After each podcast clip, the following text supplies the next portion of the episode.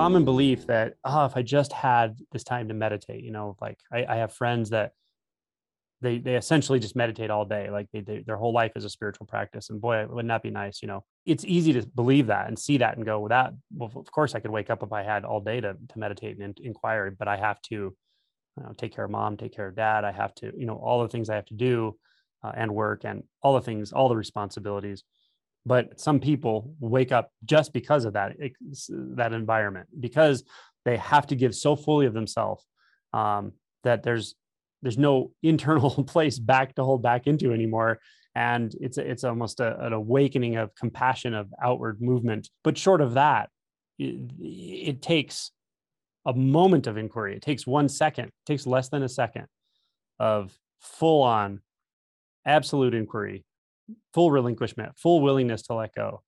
Um, you have the time. I promise there's the time in your life to do this. It can really be surprising that even when we come back up to, to that edge, however that happens, uh, we feel something really dropping, really letting go. Sometimes you do feel that fear barrier again. Sometimes you feel it a, a few times. Sometimes you just have to wait it out and feel the heart rate and the, you know, the, the intensity of the body, but just keep telling yourself it's just one more thought. You know, the, the mind will go nuts at this point. I'm, I'm going to die. Just one more thought.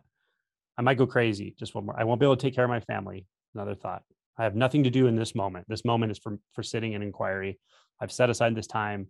I have no other responsibilities right now. So everything else is a thought. Just let it go. And you might just feel the intensity of the body beyond what you're used to for sure. Uh, and you, sometimes you just have to wait it out. But other times you come back, you sit down, you feel that starting to relinquish. The thought will say, "Oh, you're gonna you're gonna have the same response." And you realize that's just one more thought and then you don't have that response. The body just doesn't respond that way. It, it just lets go. So the letting go can happen regardless of your past regardless of your external circumstances and really regardless of even the most intense physical fear response you've ever had which for some people it is. Um, it's okay. It's a physiologic experience. And you can just remind yourself here i am. I'm sitting I, have given myself this. I have a busy day, but here's my 30 minutes to sit. I, there's nothing else to do, no other responsibilities. The world can take care of itself for now, um, and and I can let go, and I'm willing to let go. Uh, you can carry that with you throughout the day. I am willing to let go when I when given the chance. I'm going to.